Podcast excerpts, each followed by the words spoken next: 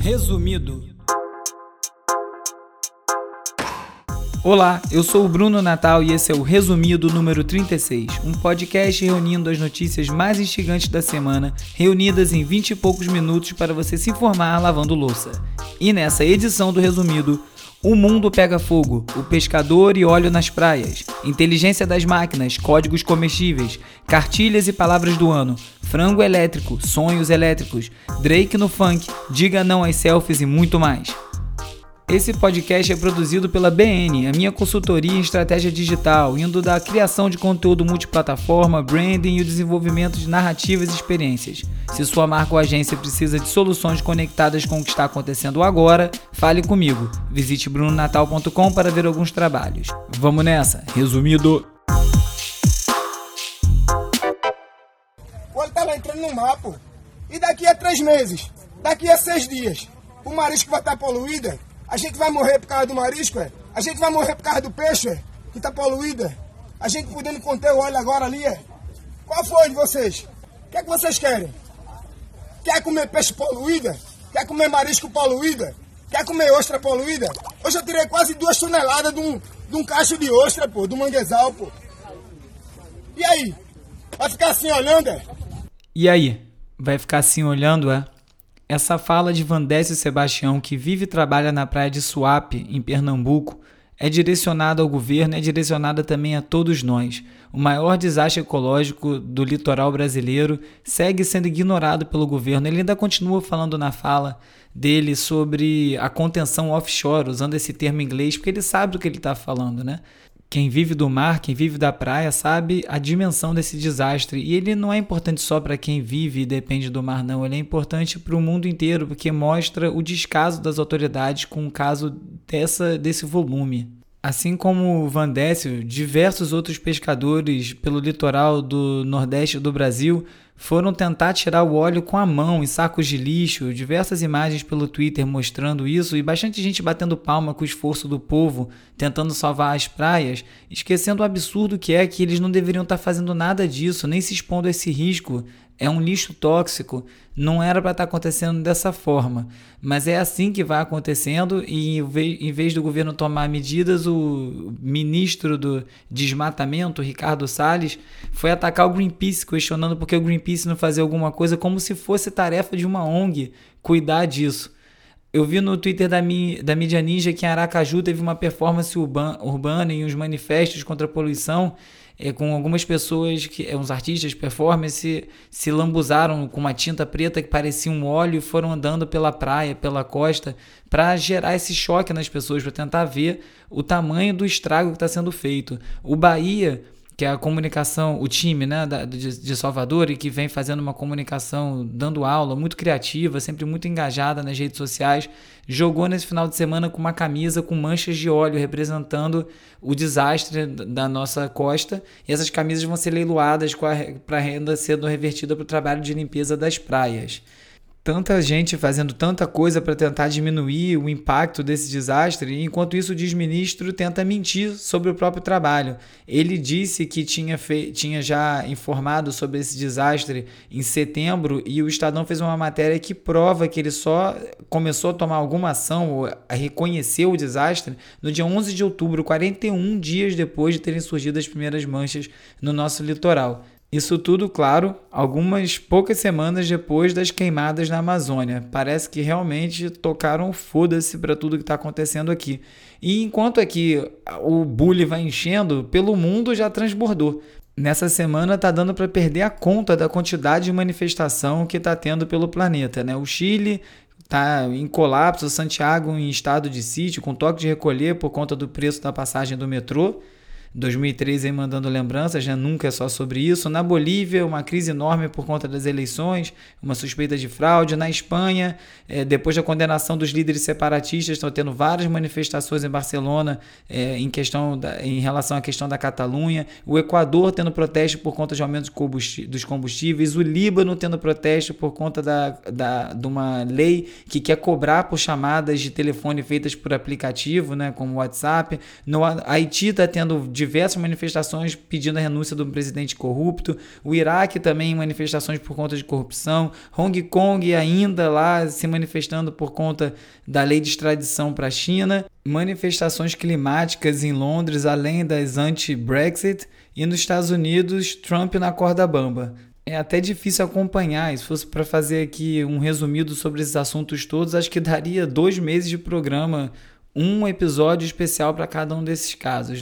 So I'm now under arrest, which is the best place to be when we're facing a planetary disaster. At the moment, we are facing the destruction of life on Earth, the destruction of our life support systems. Na Inglaterra, além das manifestações anti-Brexit, está tendo muita manifestação é, em relação ao clima. Existe um grupo chamado Extinction Rebellion que essa semana foi proibido de se manifestar. Eles estão banidos, é uma decisão inédita.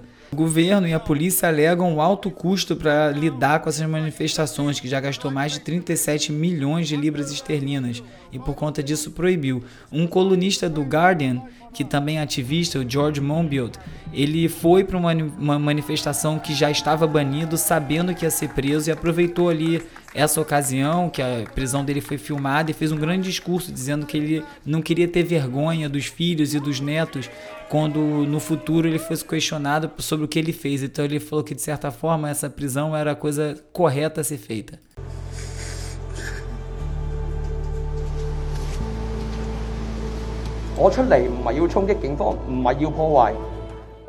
Um documentário do New York Times também mostra como os manifestantes em Hong Kong estão escrevendo cartas de despedida para suas famílias porque eles agora já não sabem quando vão voltar das manifestações à medida que a coisa está ficando mais grave por lá. E então o vídeo mostra algum desses manifestantes lendo as próprias cartas, é um vídeo bem pesado assim e mostra a gravidade da coisa lá, né? Como eles estão levando a sério e estão empenhados no que eles se propuseram a fazer por lá. No Líbano, as coisas ainda têm dado algum ar de positividade. Uma das coisas que está sendo comentada é como a noite, depois dos protestos, tem virado uma grande festa, com projeção de laser, música tocando e os jovens se encontrando no final do dia depois da manifestação.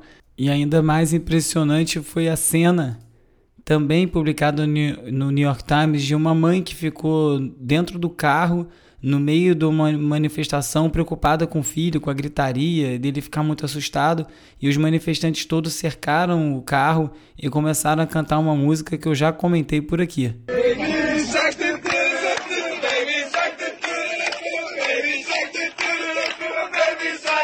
Baby Shark, o pesadelo dos pais contemporâneos, e os manifestantes ali demonstrando preocupação com o bem-estar de uma família e mostrando que ainda há preocupação com o próximo.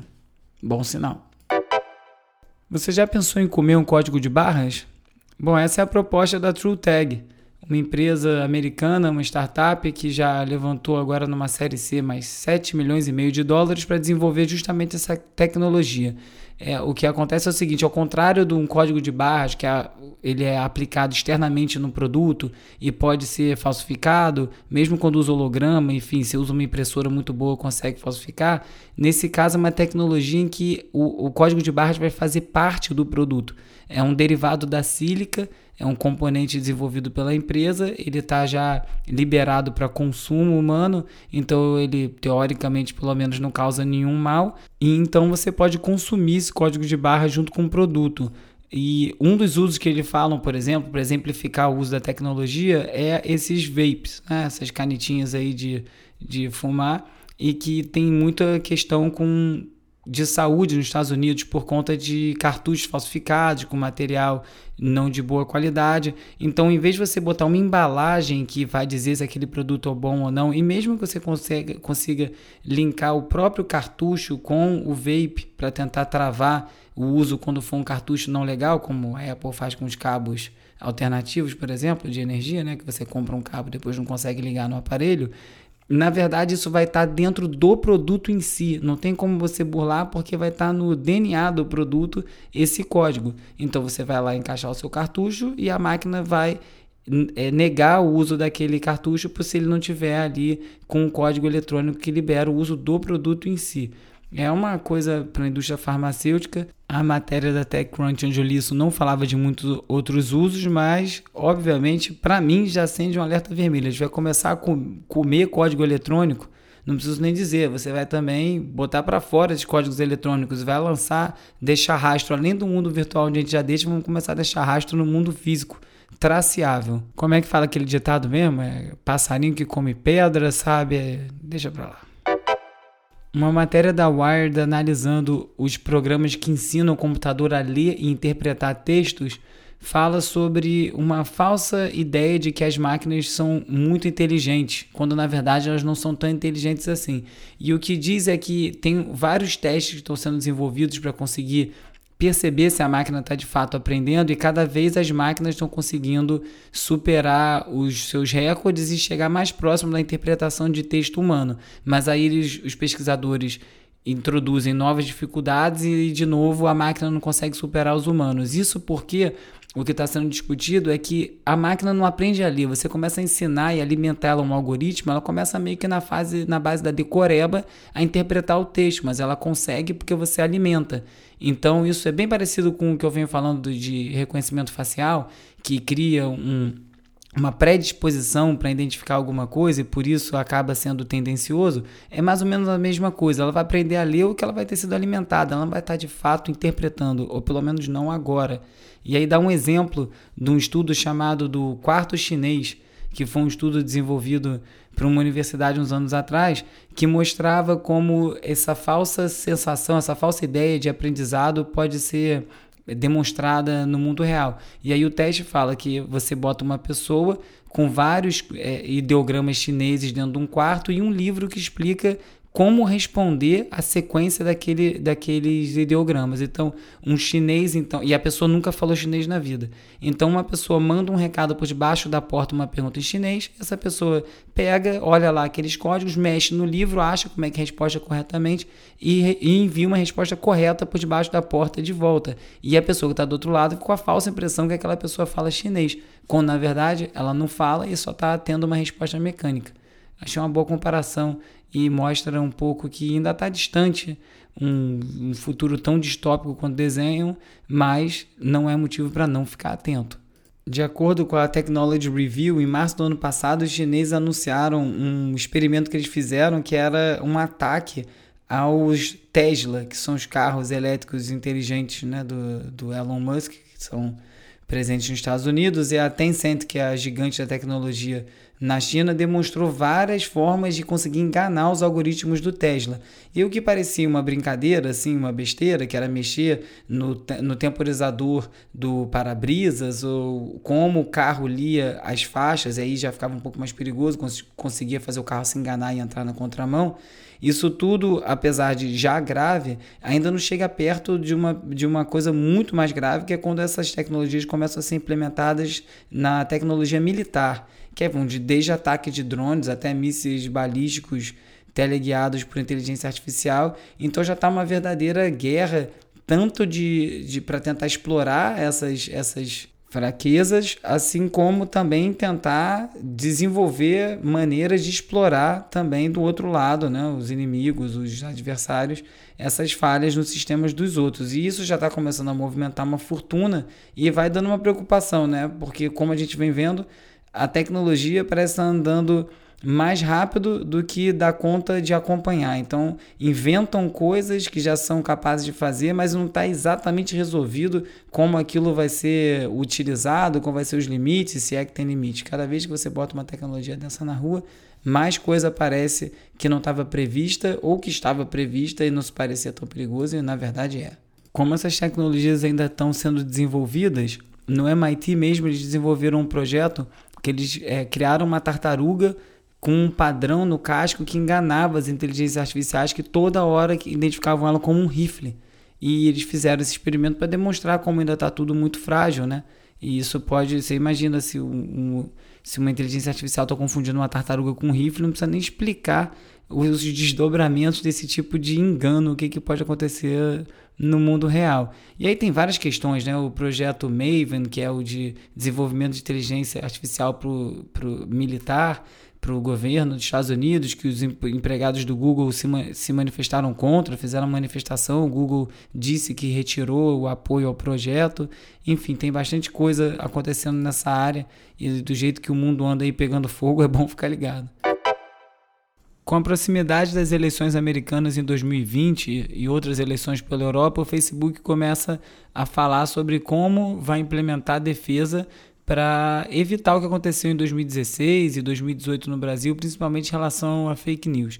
Uma das coisas é que eles vão começar a chamar fake news de informação falsa, sem ser muito indireto como eles vinham sendo. Então, antes de você postar alguma coisa que já tivesse sido identificada assim pelos, pelos é, checadores de fato contratados pelo Facebook, você vai ser avisado se você quer publicar aquele conteúdo ou não. E a mesma coisa vale para quem estiver vendo. Quando você estiver vendo um conteúdo, vai ser avisado que aquilo é fa informação falsa, vai ter um botão para dizer por quê, vai explicar qual foi o critério e você diz se quer ver ou não aquele conteúdo mesmo assim. Isso é, sem dúvida, um grande passo, ajuda bastante, mas não resolve, né? Porque uma das principais coisas que o Mark Zuckerberg vem falando é que ele não vai proibir os políticos de postarem eh, fake news pagas, né, como anúncios, porque ele diz que o povo tem o direito de saber o que o seu governante está falando, o seu candidato está falando, mesmo se ele estiver falando mentiras, e que não é o papel das plataformas de rede social dizerem o que, o que, que, não, o que pode e o que, que não pode ser dito pelo candidato. É uma coisa, é o clássico, né? É sair fora, tirar o corpo para deixar o problema para os outros. E aí o, o MIT Technology Review fala uma coisa, que pelo menos eles deviam marcar nesses anúncios que eles são mentiras. É isso, já que vai deixar publicado, da mesma forma que está falando que vai fazer isso com o resto do conteúdo, vá lá, bota um selo em cima que isso aqui é uma mentira e diz por quê, independente da pessoa estar tá pagando.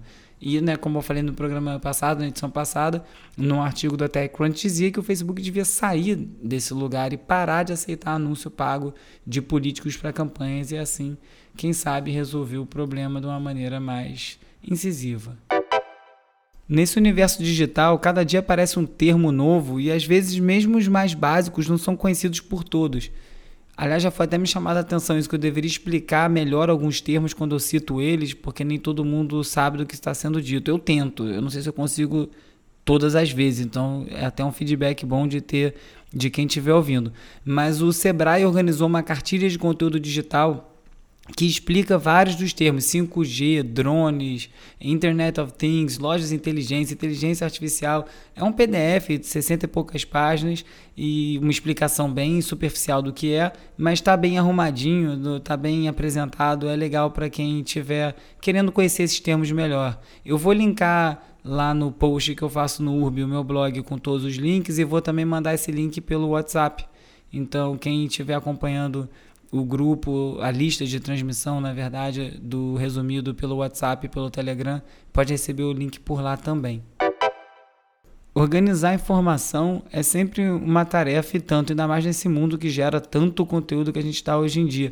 Uma das coisas que eu tenho muita agonia é com é o que fazer com tanta foto que a gente tira, né? Então, eu faço muito vídeo do meu filho, por exemplo, e eu edito os vídeos, eu faço lá uma coisa, ele tem um canal no YouTube que é fechado, mas eu faço um videozinho editadinho com a trilha, senão esses vídeos todos se perdem e meio que não servem para nada. Acho que é um trauma meu, porque eu não tenho muito vídeo meu de infância, eu não tenho nenhum vídeo meu criança, na verdade. Tenho foto, mas não tenho vídeo, então organizo dele direito.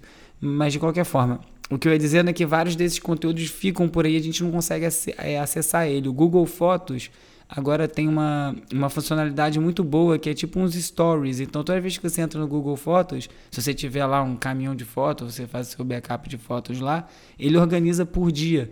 Então, você entra num determinado dia e vai ter lá há 4 anos, há 8 anos, há 10 anos, uma bolinha, tipo um stories do Instagram, com as fotos daquela data há X anos é, passados. E aí é, é, legal porque dá uma sacudida no conteúdo, você acaba vendo fotos que você jamais veria de novo, até porque elas se perdem no HD, né? De tanta coisa que é. E quem fez uma coisa parecida com o seu próprio conteúdo foi o dicionário Merriam-Webster, um dicionário inglês bem tradicional, que criou uma página chamada Time Traveler, e nela você bota o seu ano de nascimento e você vê quais palavras foram usadas pela primeira vez na imprensa, foram né, gravadas pela primeira vez no ano que você nasceu. É uma viagem interessante. No meu caso, tinha lá distúrbio de déficit de atenção, MDMA, open mic, né? O conceito de você pegar um microfone e falar. Então tem bastante a ver até com o que a gente fala aqui, é divertido. Vou enviar esse link na lista de transmissão também.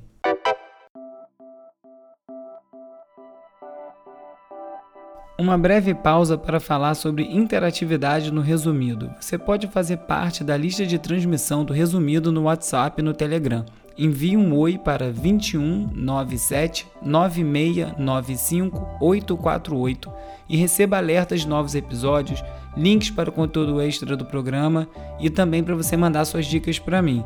Para falar comigo, tem o arroba urb no Twitter, arroba urb no Insta e também o arroba resumido.podcast no Instagram.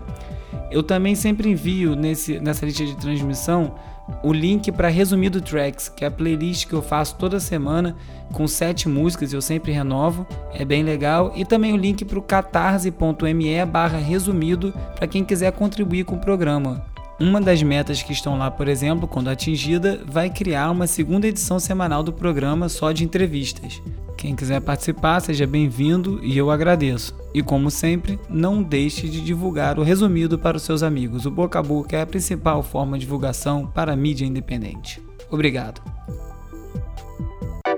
Estreou esse domingo a série The Watchmen, inspirada na graphic novel de grande sucesso do Alan Moore, do Dave Gibbons, que também já virou filme. A série é tocada pelo Damon Lindelof, que também era o responsável e co-criador de Lost, e recebeu umas resenhas bem boas, dizendo até que é melhor do que o filme lançado em 2009 do Zack Snyder, gerando boas expectativas em relação à série. Logo no episódio de estreia, eles comentaram sobre o massacre que aconteceu em Tulsa, em Oklahoma, onde também se passa parte da ação da, da série, então eles aproveitaram para tocar nesse assunto que é bem pouco discutido nos Estados Unidos. O que aconteceu foi que, em, quase 100 anos atrás, um menino e uma menina o menino negro e a menina branca entraram no elevador e os dois, quando chegaram no andar, saíram lá de dentro correndo. E aí as pessoas ficaram preocupadas, alarmadas, achando que tinha acontecido alguma coisa lá dentro. E aí partiu-se partiu do pressuposto que o menino negro tinha feito alguma coisa com a menina, mesmo ela depois na delegacia dizendo que nada tinha acontecido. Isso gerou uma revolta e os brancos invadiram uma parte da cidade que era totalmente é, tocada pela comunidade negra, era uma parte totalmente afluente da cidade, com comércio, lojas, que funcionava tudo muito bem. E eles brancos entraram lá, começaram a destruir tudo, tacaram fogo em mais de 14 quarteirões, mataram um monte de gente, os corpos nunca apareceram. Então é uma história que é uma ferida aberta nos Estados Unidos. E foi bem interessante o, o, o Watchmen já abrir falando desse caso. Isso acabou já gerando repercussão. O Afropunk, que é um festival do Brooklyn, que é bem engajado, né, dedicado à música negra, fez um vídeo no Twitter falando disso e acabei sendo levado também para um vídeo pela, da Vox News, que na verdade é de fevereiro desse ano, então não foi a reboque do programa, mas é um documentáriozinho de quase 10 minutos explicando bem o que aconteceu ali. A série já começou com o pé na porta, o que é bem alinhado com o espírito da, da graphic novel original, que sempre foi bem crítica ao sistema. Também recebi a dica pela lista de transmissão ali pelo WhatsApp da série Electric Dreams, baseada na, nos contos do Philip K. Dick, o escritor de ficção científica, o cara que talvez tenha sido mais revisitado pelo audiovisual. A série, na verdade, é do ano passado, eu não tinha ouvido falar. São 10 episódios independentes, né? De, como se fossem os contos do livro. E tem uma pegada que lembra Black Mirror, discute algumas coisas de futuro, outras coisas de convivência. E parece bem legal, assim, pareceu bem bacana. Fiquei curioso para ver. A série foi lançada pelo Amazon Prime, talvez por isso não tenha tido tanta repercussão, né? Com tanto streaming entrando em, né, tantos players de streaming funcionando, fica difícil acompanhar todos os lançamentos, né? Tem Hulu, Netflix, Amazon Prime, a Apple, é bastante coisa, vai ficando cada vez mais confuso esse espaço.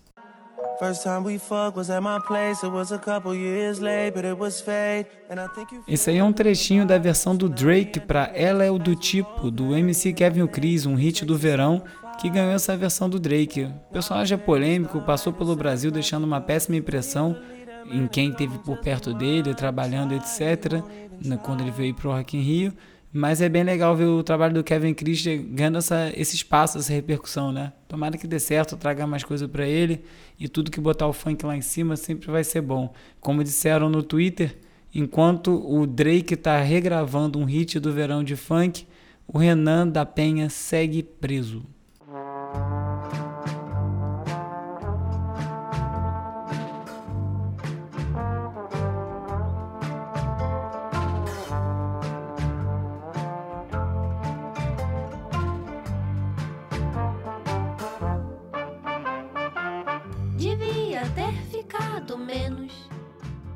E quem ganhou uma repercussão internacional igualmente surpreendente foi Ana Frango Elétrico, com seu segundo disco. Ela faz um trabalho bem legal, diferente o som dela. Ela mistura várias referências, fica uma coisa meio chanson, meio psicodelia, com umas letras bem particulares, assim, com bastante personalidade. E quem comentou o disco dela foi Anthony Fantano, do, do canal The Needle Drop o Needle Drop é considerado hoje em dia o canal mais influente da música pop no mundo. Talvez porque seja o único a estar tá fazendo resenha em profundidade hoje em dia. Tanta gente abandonou, o Pitchfork se perdeu pelo caminho. Há muito tempo para mim, há pouco tempo para outros, mas enfim, isso é outra discussão. Mas ele tem esse canal no YouTube onde ele faz resenhas e faz de praticamente tudo que é lançado, mas logicamente focado ali no mercado anglo-saxão, nos Estados Unidos, Inglaterra, mais um pouquinho de Europa, e dessa vez falando de um disco brasileiro, independente, ganhando esse alcance. Bem legal ver a Ana ganhando essa percepção aí, ganhando esse espaço, tomara que gere bastante coisa para ela. Exercitando um pouquinho de metalinguagem, a dica vai ser uma outra dica. A Mariana Filgueiras, jornalista aqui do Rio, já fomos colegas no Globo, ela na redação, eu como colaborador, né? Mas ela botou no Twitter dela, que é arroba que beleza, ela está estudando samba para um trabalho e acabou assistindo vários curtas-metragens no YouTube, no Porta Curtas, que estão disponíveis aí de graça, e fez uma lista e jogou lá no Twitter. Então tem sobre o Pixinguinha, tem sobre o Jorjão, tem um sobre o Moreira da Silva, tem Nelson Cavaquinho, tem Bezerra da Silva, enfim, vários filmes legais para ver. Eu vou enviar essa, esse link aí junto com todos os outros comentados nessa edição pela lista lá de transmissão no WhatsApp, quem quiser receber por lá. Quem não quiser, é só procurar também no Twitter, como eu disse, arroba que beleza. Queria aproveitar também esse finzinho de programa para mandar um salve lá pro Bruno Natal, do Resumido, que é um podcast que tem aí no Spotify e, e demais emissoras de rádio. O Bruno piramidou meu programa para as pessoas e um amigo dele disse que gostou porque é bem diferente dos que ele geralmente ouve. Porque os que ele costuma ouvir tem conteúdo. O que eu achei ótimo enquanto resenha, né? Então eu vou fazer a resenha inversa, dizer que se você quer dar uma variada e ouvir algo que tenha conteúdo, ouça o resumido, que é um resumo de conteúdos em geral. Aproveita e ouve todos logo, que aí me dá mais tempo de gravar o meu. É isso. Até mais. Faça como a Laurinha Lero e recomende o resumido. Olha que honra aí, apresentadora do Respondendo em Voz Alta, um dos podcasts mais divertidos do Brasil. Já até comentei sobre ele aqui, dei a dica. Ela mandou um recado aqui para os ouvintes do Resumido. E essa semana eu estava ouvindo o programa e tive essa surpresa. Ela recomendou o Resumido. Fiquei feliz da vida. Valeu, Laurinha. Para fechar a tampa, vou falar aí da movimentação que está acontecendo relacionada ao jogo Flamengo e Grêmio no Maracanã, decidindo aí a vaga na final da Libertadores. O jogo acontece na quarta, estou gravando o programa na terça. Tô sem dormir, ansioso com esse jogo, mas está tendo uma movimentação da torcida pedindo para as pessoas não usarem o telefone no estádio. Olha que ponto chegou. Para focar, para cantar, para prestar atenção no jogo, porque o Flamengo precisa de você. É uma grande, uma grande campanha essa aí, né? É triste ter que pedir para as pessoas não usarem celular nesse tipo de momento, mas aí parece que o pessoal está acordando, hein? Eu sou o Bruno Natal, obrigado pela audiência e semana que vem tem mais Resumido. Resumido, resumido.